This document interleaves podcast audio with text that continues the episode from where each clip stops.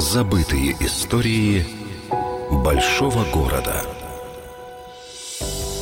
Станция скорой помощи конце 19 века медицинскую помощь в Старом Киеве оказывала полиция. Если человеку становилось плохо на улице, его сначала отправляли в полицейский участок с городовым, оттуда в Александровскую больницу со специальной сопроводительной бумагой. Но из-за небольшого количества мест помощь получали далеко не все. Ситуация в столице изменилась благодаря киевскому врачу польского происхождения Казимиру Мадзилевскому, Мадзилевский сумел заразить своей идеей и местных врачей, и меценатов, и городских деятелей. В результате в 1902 году на улице Пироговской, 6, нынешней Пирогова, открылась спасательная станция скорой помощи. Фактически скорая помощь началась с изобретения телефона в 1886 году, когда больные смогли оперативно вызвать докторов. Для вызова кареты надо было просто снять трубку ближайшего телефона и сказать «скорую помощь».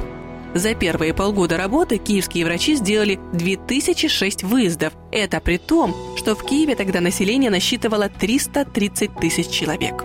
Примером послужили подобные организации, которые уже работали в Вене, Будапеште и Лоте.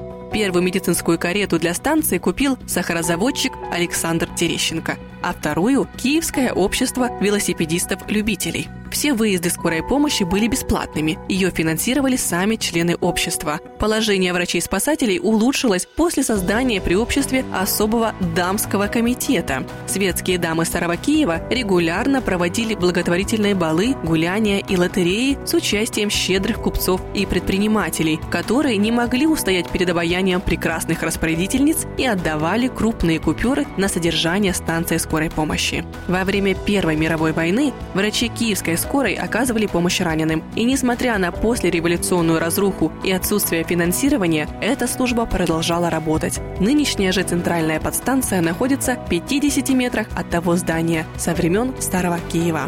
Первая станция скорой помощи. Улица Пирогова, 6. Забытые истории большого города с Еленой Маринцовой. Полная версия по воскресеньям в час дня на радио «Вести».